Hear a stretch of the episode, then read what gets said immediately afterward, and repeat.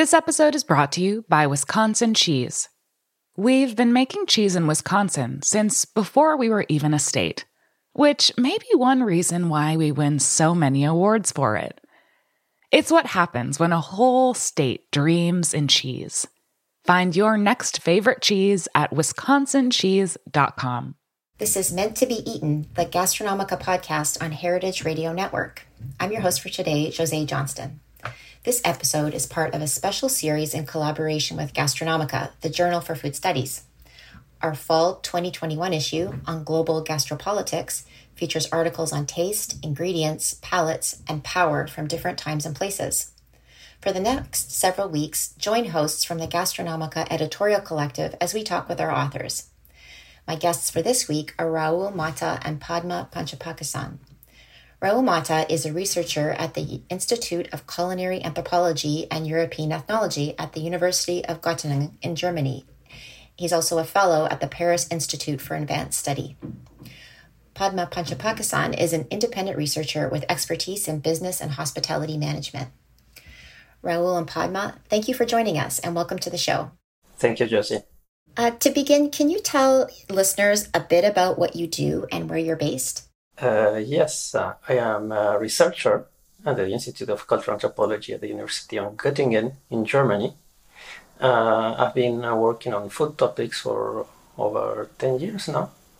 And recently I uh, won a fellowship at the Paris Institute for Advanced Study, so I'm currently based in Paris. And uh, I'm, there, I'm here to develop a project on culinary sustainability. Hi everyone, hi Josie. I'm Padma.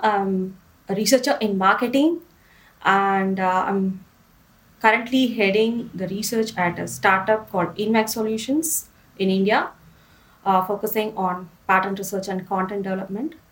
I'm currently based in Chennai, a city in the south of India, well known for its uh, warm and humid climate. Great, thanks for that that background and congratulations on the fellowship, Raul. Could you tell us a little bit about your research on food? Like, what are some common themes and, and preoccupations, and, and maybe speak to the uh, speak to how you came to collaborate. Well, basically, what I do is to explore the processes through which uh, different actors load food with purposes other than nutrition. I'm uh, interested in food as a cultural and political object. More specifically, I study food in relation to cultural identities, nationalism, cultural heritage, cultural diplomacy, and more recently, migration. And I've also written a bit about the role of chefs today. And uh, about me, I'm a researcher in the area of marketing. I've extensively researched on service experiences and published articles on restaurants and the quality of service, though uh, not specifically uh, focusing on food. And many of my research articles also deal with an element of culture in service settings. Mm-hmm. So you share a common interest in how food is more than just uh, more than just nutrients. It involves so many different layers of culture and as and increasingly concerns around sustainability. Uh, yes. So obviously today we're here to discuss your recent article in Gastronomica, and your article is entitled Deflated Michelin, an exploration of the changes and values in the culinary profession and industry. And that article is in our current issue of Gastronomica 21.3. Can you tell us a bit about what motivated this project and how you came to collaborate? Um, what drew your interest to the topic of, of Michelin? Uh, yes, so uh, I was researching about uh, restaurant services for one of my other papers uh, in marketing and I bumped into uh, some newspaper articles uh, which talk about uh, the Michelin stars and the chefs becoming more and more late, uh, reluctant to uh, maintain them, and some of them even giving back Michelin stars.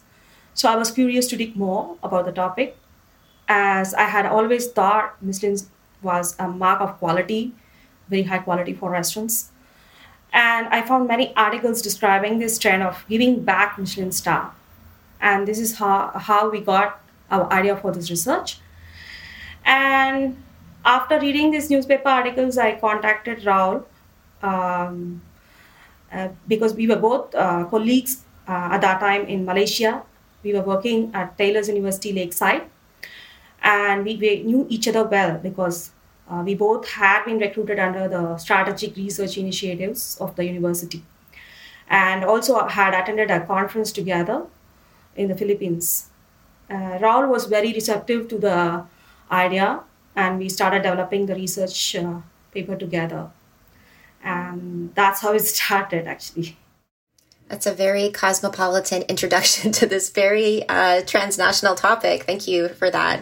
Um, I'm just wondering, maybe our list, not all of our listeners know about the Michelin Guide. Can you give them a bit of background on on it? You know, it's been around for a long time. When did it first launch, and and how has it changed? Sure.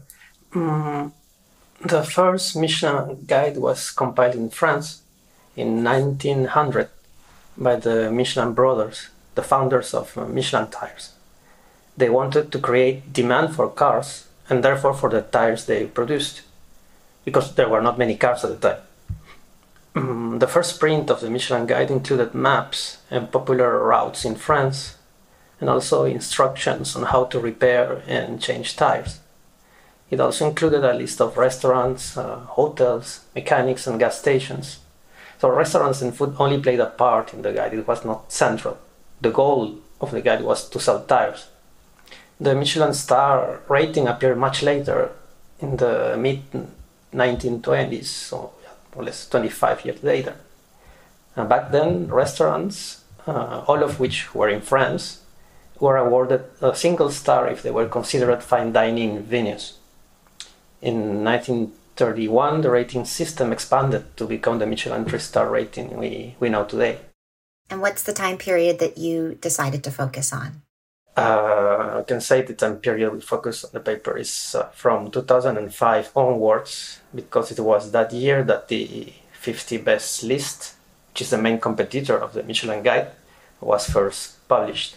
Other judgment devices in gastronomy, for instance, uh, audiovisual materials such as uh, Netflix, Chef's Table, and other culinary shows, are much more recent. So, yeah, it's basically 2005 to now. Right. Um, so, can you tell us that, can you tell us a bit about how you conducted your research? So, you looked at the Michelin Guide and it's and also some um, television content, but maybe just speak a bit more broadly of what kinds of data you you selected and and why you selected it. Of course, sure. Um, initially, um, we performed a lot of desk research with a huge amount of uh, newspaper articles, as I had mentioned earlier and these articles provided reasons why the chefs were criticizing the Michelin Guide and the reasons uh, we found that the reasons were very different. Uh, we also uh, read academic works, uh, for instance, uh, your work on foodies, Senior's uh, work on food media, and uh, work on Michelin Guide, and many other scholarly work related to the sociology of food and culture we also refer to the writings of Lisa Abend and uh, uh, some other uh, food journalists. Uh, we have also made use of the theoretical framework on judgment devices uh, proposed by French uh, sociologist Lucien Karpik. And we explored what we consider the judgment devices, such as Michelin Guide, the 50 best list, episodes of uh, Netflix series Chef's Table uh, to uh, elaborate on our points and uh, they actually um, we, we considered using the data from online reviews um, such as TripAdvisor, Yelp, Instagram, etc. But uh, they did not qualify, uh, they did not fit the category of judgment devices in our perspective. Uh, so we didn't use them in our paper. So, yeah. Right. So you're really looking at the different judgment devices that identified high status uh, d- dining options. So can you tell us a bit about the competing list, the 50 list that you've that you've um, mentioned? The 50 best uh, started as a ranking, as in music, made by uh, by Restaurant Magazine, uh, a British uh, publisher and uh, yeah, they little by little they become very central to uh, to the industry because it was considered more, let's say, um, less snob than Michelin, more open because there was no secrecy in the making of this list and the judgment, as there is in the Michelin Guide, where the inspectors are not known by the restaurant owners. So uh, it also the 50 best list also um, was born to be global. Uh, so they they wanted to reach as much people as possible around the world. Mm, different than Michelin that started in France was very French oriented, and uh, and only recently they became uh, a bit more international. Uh, so yeah, you can say that 50 Best uh, spoke to more people and was seen as less elitist, so people could engage a bit more with restaurants, with the kind of foods that were prepared, and the, the chefs that were make, making this kind of food, which are not the typical French chef, you know, this, uh, yeah, it was more open to other, to other cultures too. Interesting. So the Michelin Guide is now not the only game in town, and it also is seen perhaps as a bit stuffy, elitist, and Eurocentric. Okay, so your article um, does a, a, a really excellent job documenting this trend where the high status and legitimacy of the Michelin Guide is um, thrown up to debate. And you, as you've mentioned, you've note these cases where Michelin chefs uh, actually want to give back their stars or ask the the inspectors not to visit their restaurants. And I'm wondering if there are any of those cases that really stuck out to you as significant. If any of those particular chefs or any stories that that um, loomed large in your in your mind as you considered this phenomenon. Um, we think uh, one of the most significant is the case of French chef Marc Veyrat which ended in a lawsuit he lost. Veyrat wanted to force Michelin to demonstrate that an inspector had died in his restaurant and wanted to know the reasons behind the demotion of his restaurant from three to two stars. But he did not gain the case. It was very publicized in media. Uh, another example that we found particularly interesting was that of Supinya Junsutta, a woman in her 70s who owns a food stall in Bangkok, a stall uh, which was awarded one star. Um, one might think that the owner of a humble food business will be more than happy to receive one Michelin star. But it turns out that she ended up stressing out and overwhelmed by the volumes of customers who wanted to try food from a Michelin starred place. So we found interesting that some chefs considered that they would be better off outside the Michelin system. So even though it's uh, an evaluation system that's based in Europe, the, the, the, there were chefs from various parts of the world that didn't necessarily experience the gift of the Michelin star as a gift. They, for the for the food stall owner, it could be actually seen as um, not, maybe a curse is too strong a word, but something that, that was unwelcome. Is that is that fair? Yeah, more like a burden. Yeah, maybe as a burden. A burden. Mm. Because they feel the pressure of maintaining the stuff. And they, they didn't and they didn't learn the job under these parameters, under this framework, this uh, gastronomic, the French gastro, uh, the French gastronomic framework. So yeah, was maybe less interesting for them. So, those two examples are really striking because they're from very different food cultures and parts of the world. And I'm wondering if you noticed any striking similarities or differences as chefs and restaurant owners grappled with the Michelin system. Was it different within France or beyond France, or were there global north versus uh, global south country differences that you saw in the data? Uh, to be honest, we think that outside France and in uh, the global south, the industry and the media talk more about the, the 50 best list than about Michelin.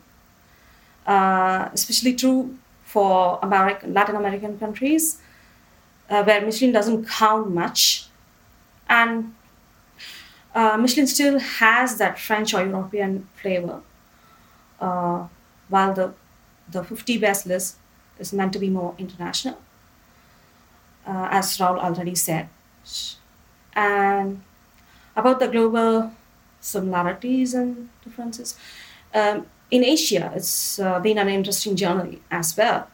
Uh, since Michelin landed here in 2008, uh, there have been some controversies. Asians do not agree with the Michelin star ratings because they ask how a bunch of foreigners just show up and tell us which is good and bad. So, uh, the main concern here is the composition uh, of Michelin inspectors who come to uh, evaluate uh, food. And they are uh, mostly European and they do not have the uh, person who, who understands the local culture and the local chef. also, um, the Asian continent as a whole um, has the highest number of Michelin star restaurants, uh, with a grand total of around 800. I mean, to be precise, 828. Um, in the recent times, uh, the Southeast Asian countries are catching up with the Western counterparts. Uh, and in India, um, there are uh, almost eight Michelin star restaurants, mostly located in the capital city of Delhi and uh, Mumbai yeah, so um, uh, there are controversies, but there are also um, uh, restaurants who really want to be uh, awarded the Michelin star and showcase that uh, as a mark of quality. So maybe the Eastern countries are now just following the steps of the Western countries, uh, while the, the the trend of Michelin is varying in the West. So it sounds like the Michelin star system has become more globalized, but its entry into other contexts outside of France isn't always welcome and isn't always uh, smooth or without uh, um, political questions being asked. Maybe because of the, the cultural differences. Right, and also the the background of the inspectors. That seems like an important um, bone of contention if you have uh, inspectors evaluating your food culture that aren't indigenous to the food, food culture. One can imagine how that is a politically controversial point. Definitely. So, we're going to take a short break and we'll be back in just a moment.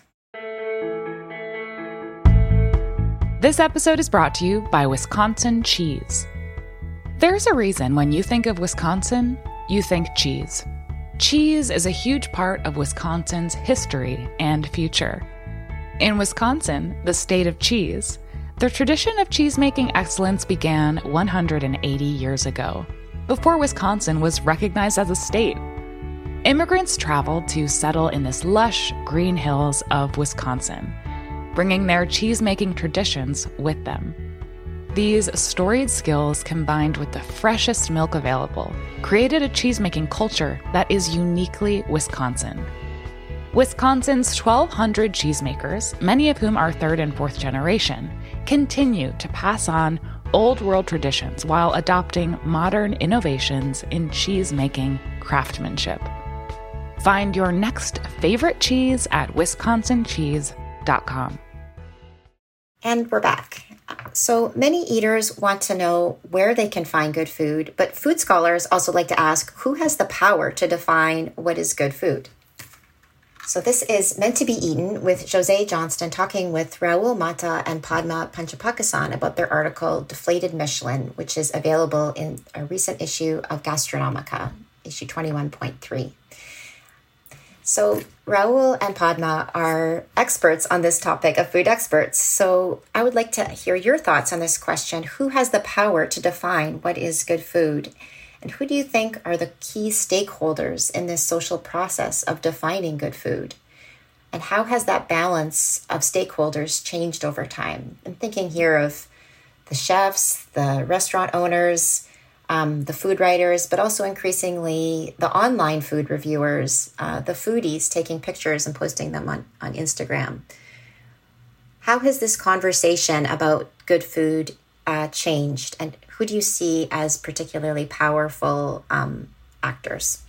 Actually, I think all of them are powerful actors to a certain extent.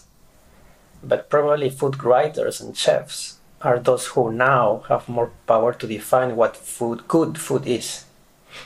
Instagrammers, online food reviewers mm, can also have an opinion, but I think that the definition of good is broader when when this is addressed by food writers and chefs because this is something from a more holistic perspective, not only about taste of uh, how the food looks like on the screen.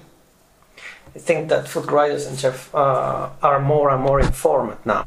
And I'm thinking, thinking in particular about the expansion of the curricula in culinary schools, and the opening of gastronomy programs in universities, which do not only focus on cooking, but also in food writing and other topics related to food environments. And also thinking on the rise of food studies in academia. So the question here is to see if what star chefs and famous food writers define as good food is good for many people or is good only for a happy few. Hmm, that's a really nice way of putting it. Um, how do you think that conversation has uh, shifted with the rise of more food storytelling in media? So a lot of food writing isn't just about saying, eat here, this is good, but also this is the story of this food or this is the story of this particular um, chef. Can you speak to the, the, the, importance of narrative or telling a story with food? Mm, food media uh, storytelling, well, depends. Uh, there is, it has changed a lot. Uh, for instance, decades ago, to me, food media was basically showing a cook who is following recipes. I remember my mother back in Peru watching cooking shows and copying recipes in small notebooks, even though she never made them at home because she hated them. She still hates cooking. I, yeah, really. I may be wrong, but to, to me it was basically that food media. Food critics, on the other hand, mm, their job was to judge palatability and compliance to the French gastronomic canon. Uh, today things are very different um, food writers and chefs have a word to say about the functioning of the food system and its consequences on people and the, and the environment. What they say can be accurate or not, but in any case, they are very keen in taking the stage and showing themselves. Mm. Now, some of you folks at the Editorial of Gastronomica have made a great job in addressing these changing roles in food media and writing.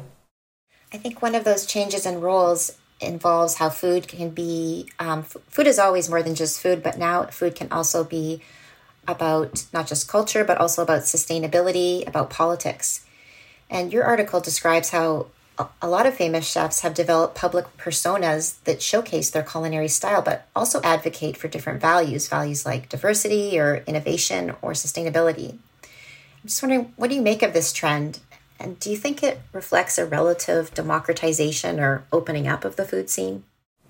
That's a good question. It's difficult to say because in current times when people have much more possibilities to put a name on something or whatever, because every single thing is now in the phone, to talk of democratization can be a bit tricky. But yes, I think that diversity, innovation, sustainability are cross sectoral and cross class values meaning that they speak to a wider audience than that of the food scene. Uh, so there's also a growing sense of urgency too. We know that things need to change, and the way we relate to food is one of these things. I'm not sure if the food scene is now more democratic, but there are crucial concerns, particularly environmental concerns, that are pushing people to do things otherwise, which is absolutely necessary.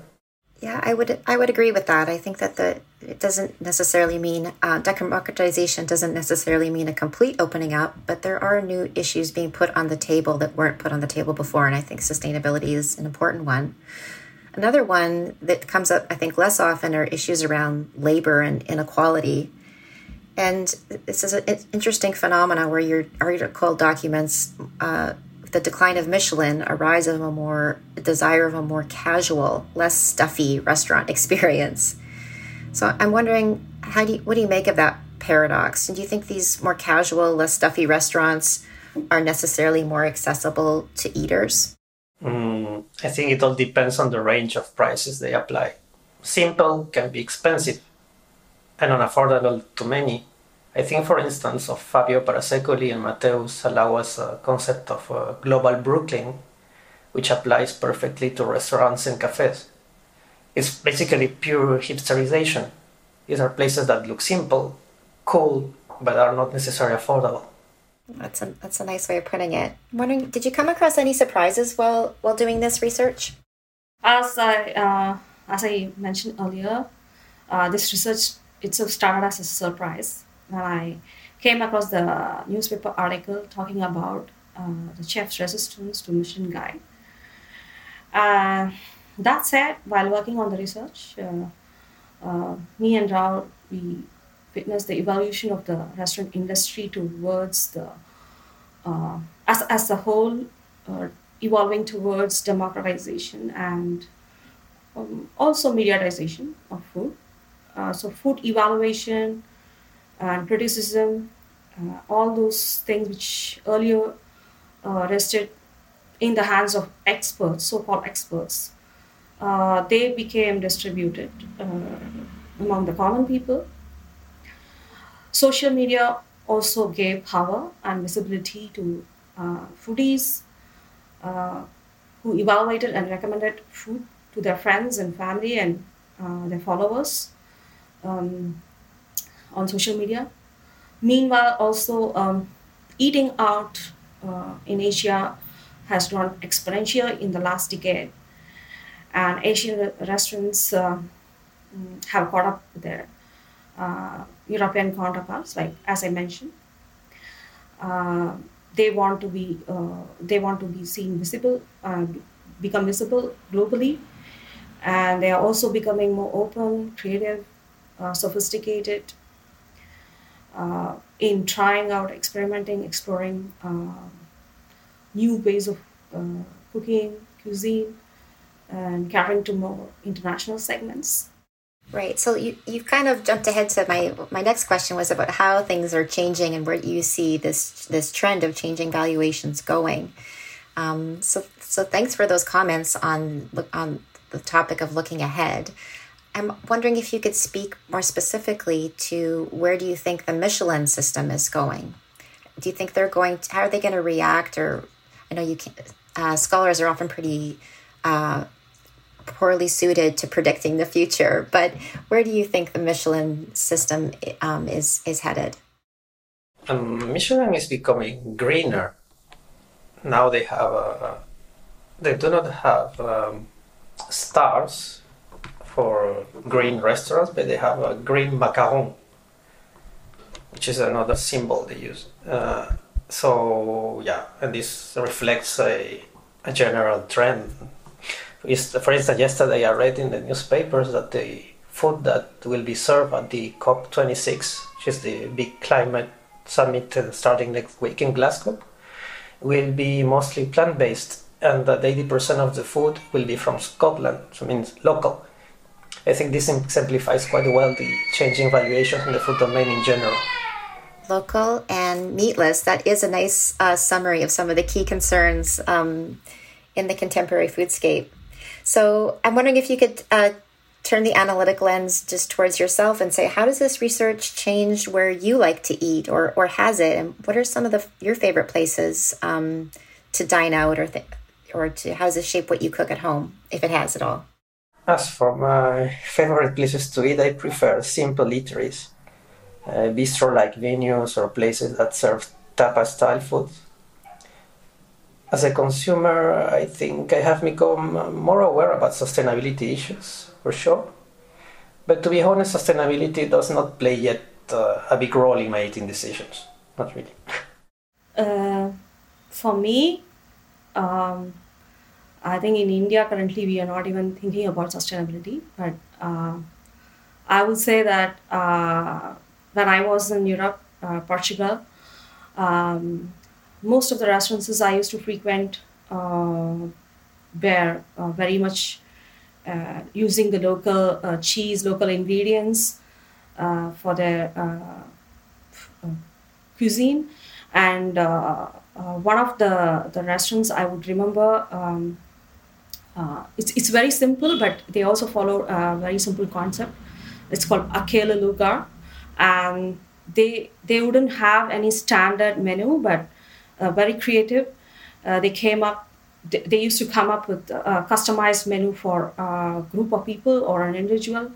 Uh, they would just ask us the food that we want to avoid, and they would just come up with the recipes. And every time it would be new. They do not have a standard menu. So I think these kind of restaurants definitely wouldn't have qualified for Michelin, even though uh, they are very creative and open. And uh, uh, there was also uh, there were many many coffee shops and restaurants, small uh, ones in uh, the main downtown uh, in Lisbon, which served amazing pastries and desserts and wine that complemented the main course. So, in fact, many times I wouldn't have the main course, I would just have the, the desserts and the pastries. so, uh, these were because they were very traditional and simple to eat. Uh, um, yeah, so um, the, I can say I can I could see that the Portuguese love to preserve uh, the local culture, the, their tradition, the, the cuisine, and many of them used to say that they they procured fresh local cheese.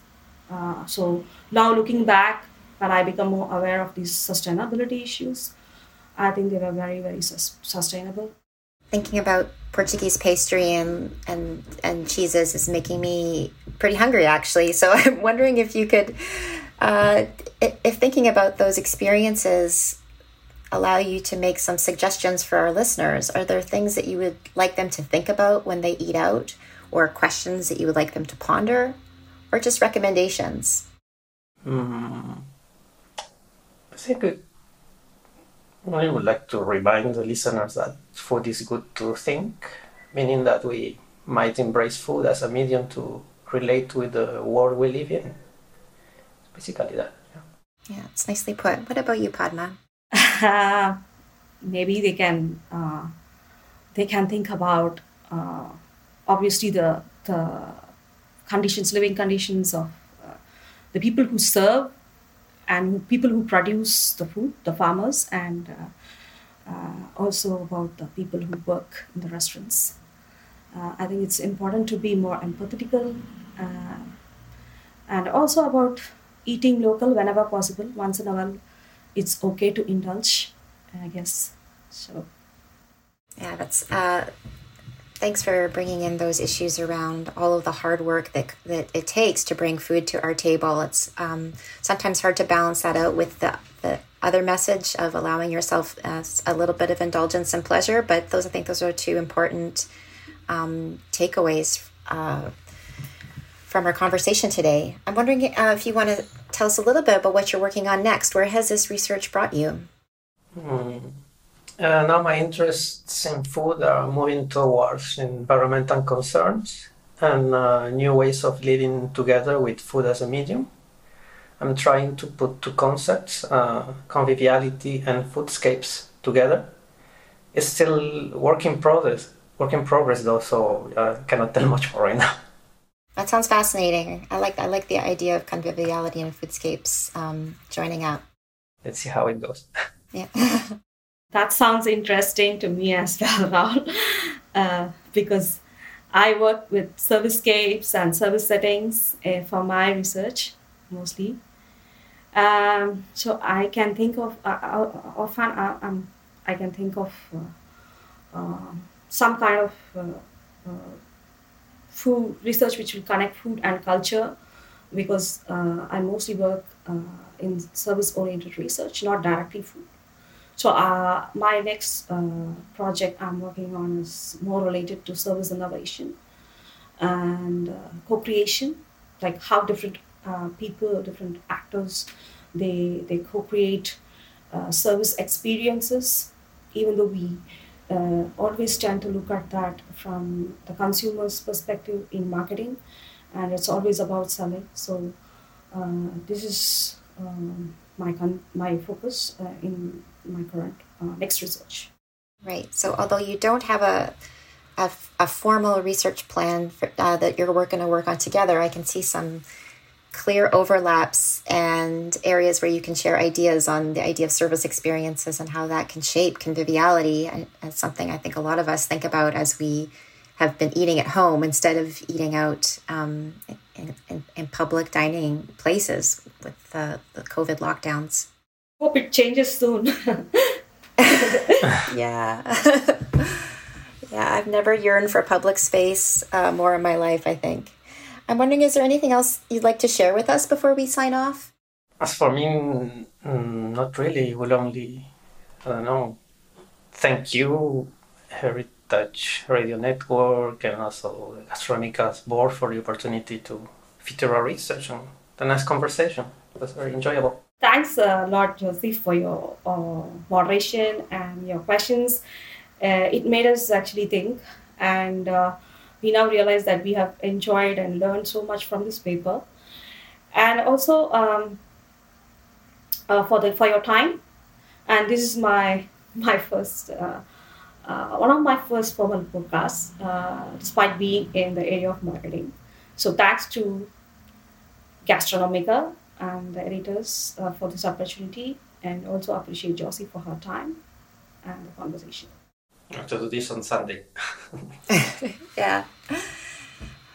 Well, the, the benefit of doing it on Sunday is you can set up the podcast to be followed up with maybe Portuguese uh, pastries or or pancakes or something else delicious. I'm pretty I'm pretty hungry now.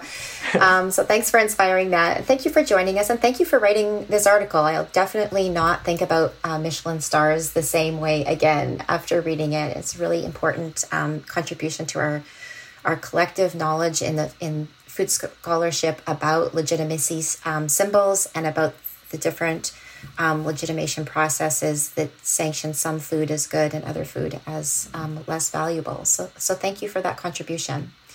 Listeners can read the full article in Gastronomica, the Journal for Food Studies, volume 21.3. For more details, visit gastronomica.org. Join us next week as we talk to Benjamin Schrager on the topic of risk, regulation, and raw chicken in Japan. Sounds a little bit less appetizing, but equally fascinating that's all for now. Um, thanks for listening.